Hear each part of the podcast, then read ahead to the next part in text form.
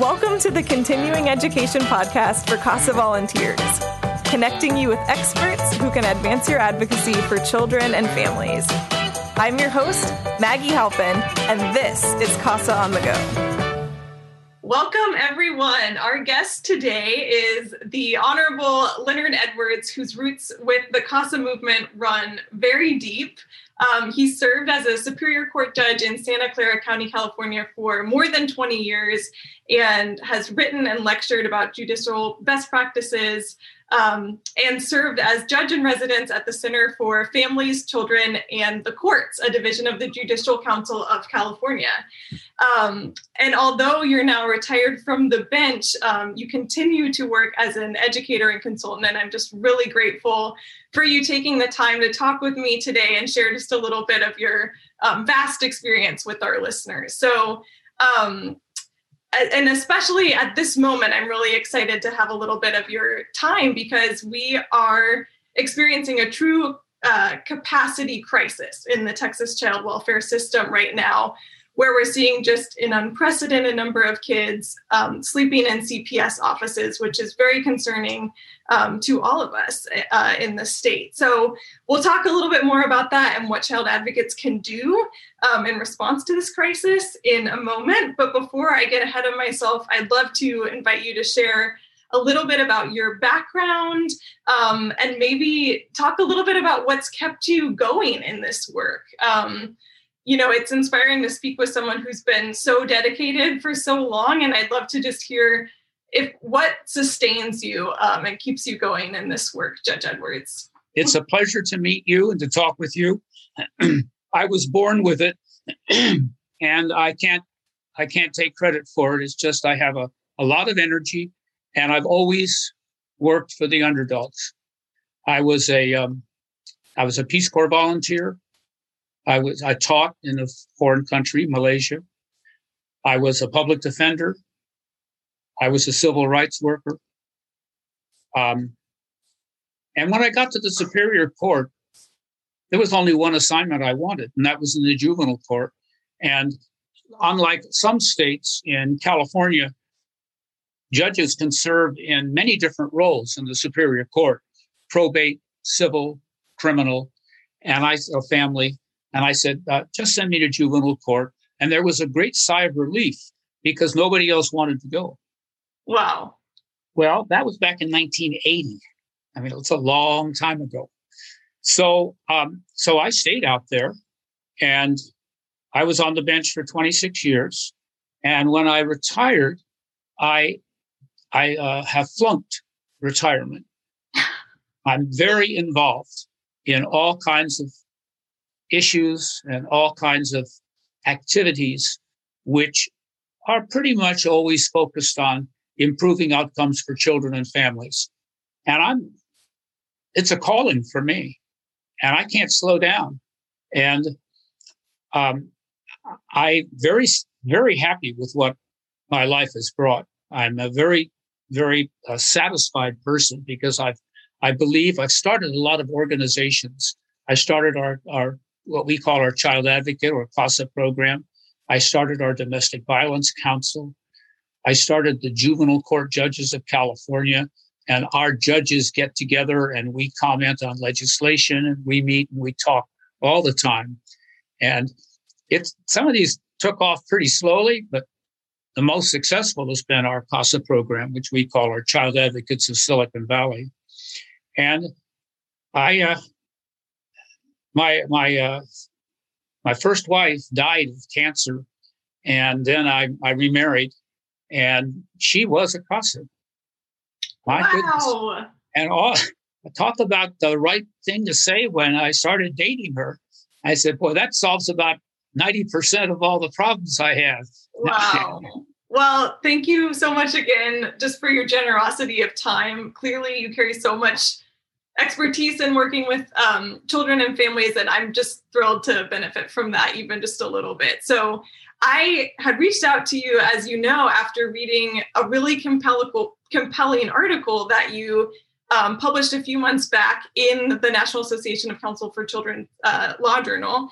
And this piece spoke to the urgency of placing children with their relatives. And as we're seeing just so many kids sleeping in CPS offices right now, you know, I, I want to ensure that CASA advocates are empowered to do everything they can to connect with relatives who can be supports and potential placements for these kids. So, can you talk a little bit about why placing children with their family networks um, needs to be such a huge priority? I thought you'd never ask. um, in 2008, Congress passed the Fostering Connections Act.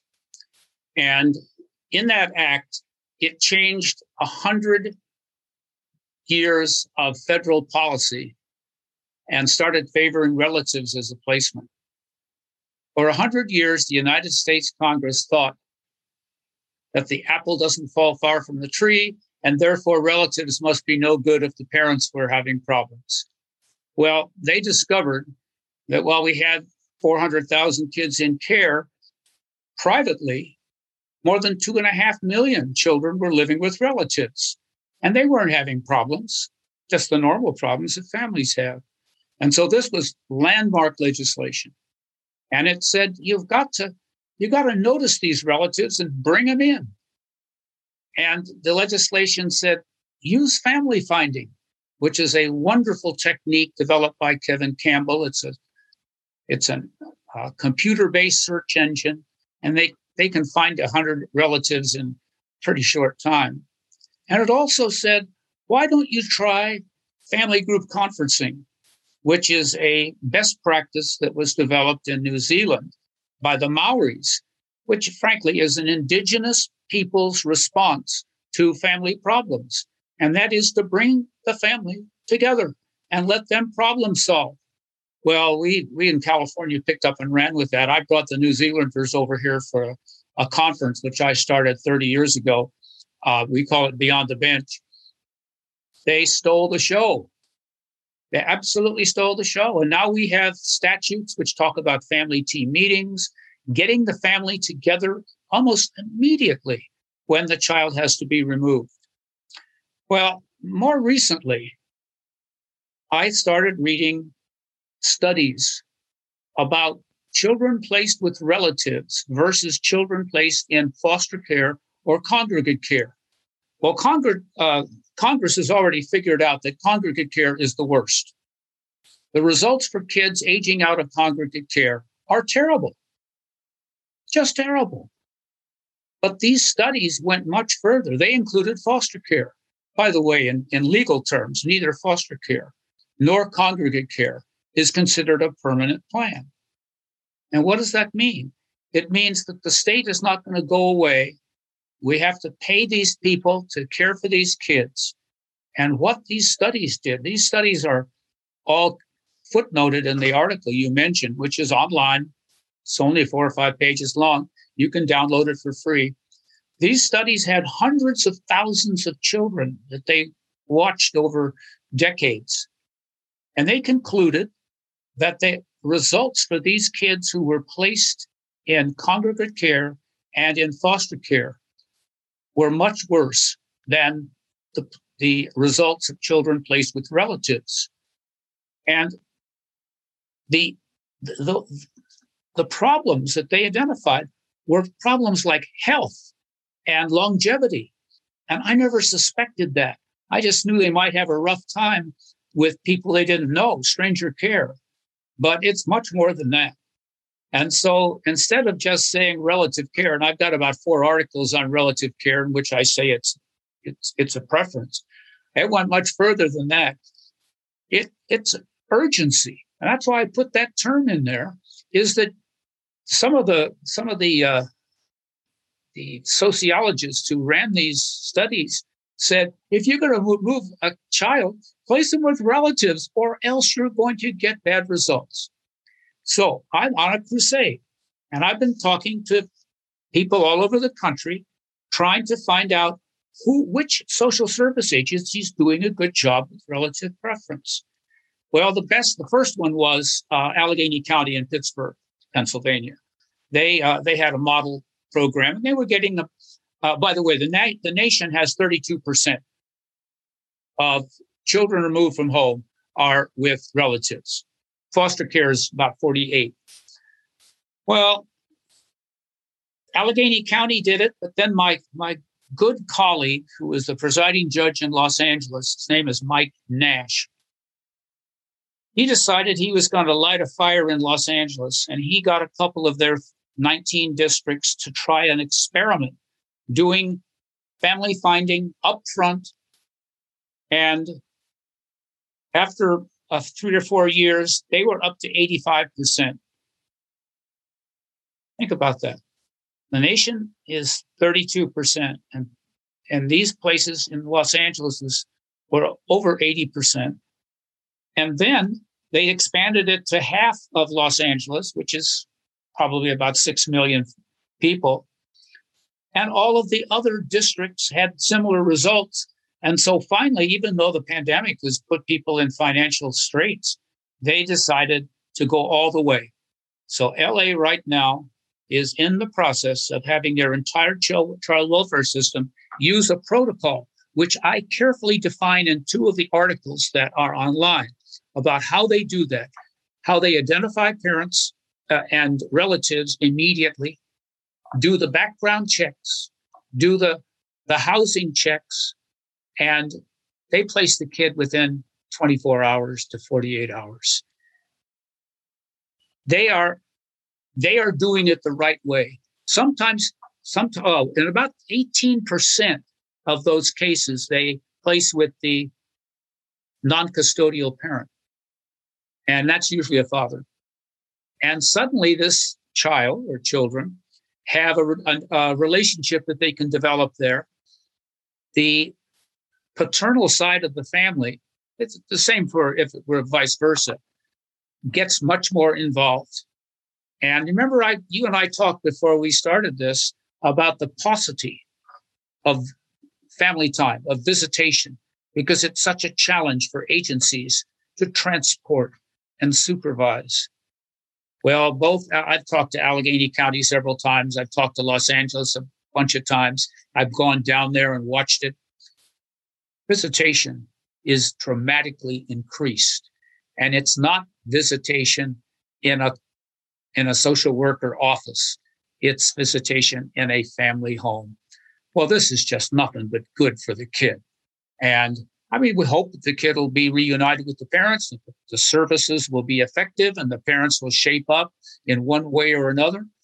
But if not, we've got we've got a child who knows what his family is, who's who's grounded in in as part of a family, and I just can't tell you how important that is. And any psychologist will tell you that, that this is a great result for a child given a tough situation, a tough situation because the child's been abused or neglected and the social service agencies had to come in to provide a safe home for him.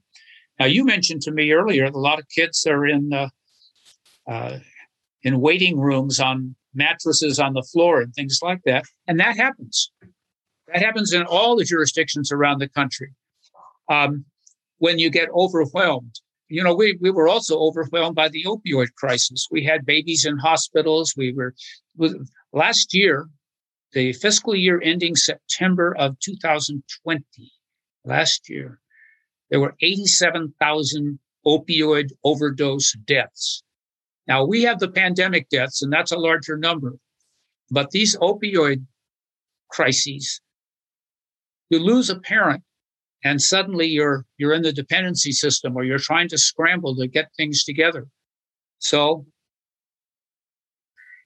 relatives are the answer and we know how to do it.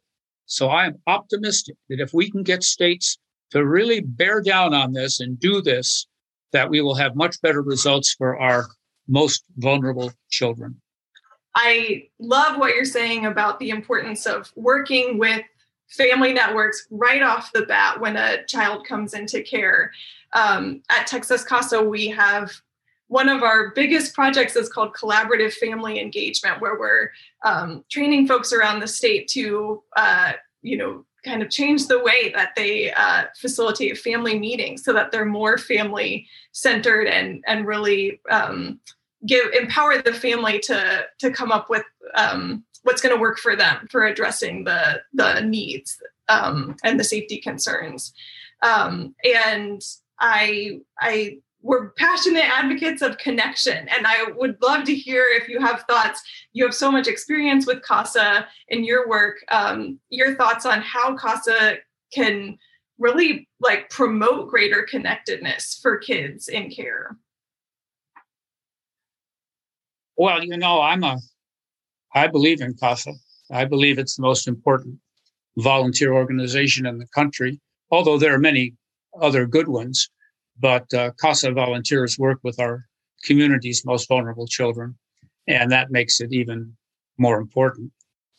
But I've been talking about families ever since I started. I, I kept thinking, you know, Congress thought that foster care and adoption was the answer. And the first legislation in 1980 and then in 1997, it was all about saving kids from bad families. Well, the Family First Services Prevention Act has just now turned that around.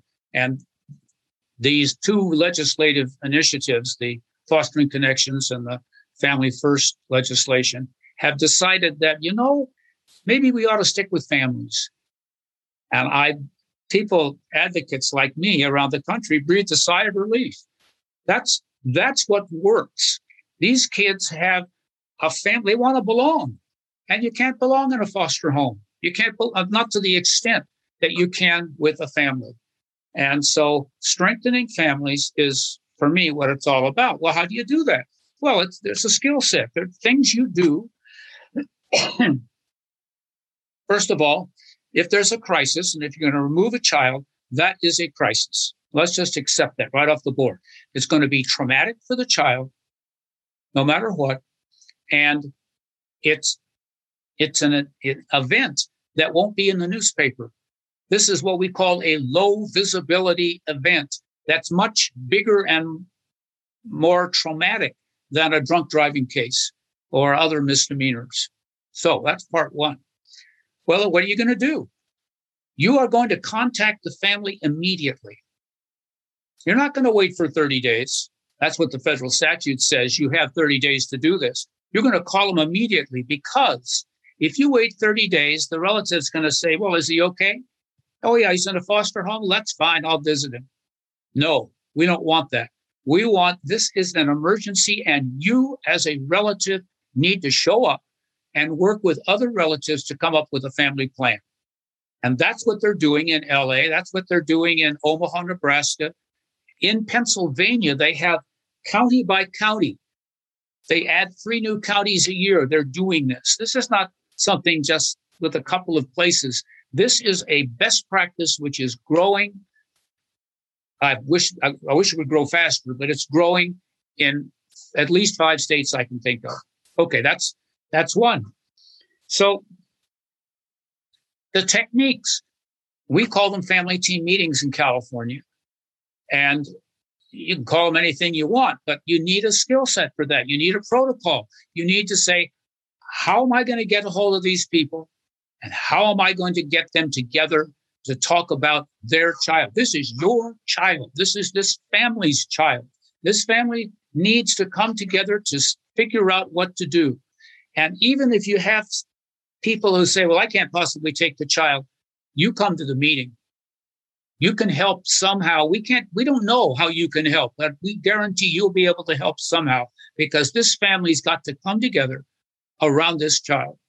And that's, that to me is the best response we can hope for in our, in our community. I mean, I love social workers. I love the people in the community who are professionals in dealing with kids, but they should turn their energies around to making the family the place where problems are going to be solved and then they can disappear.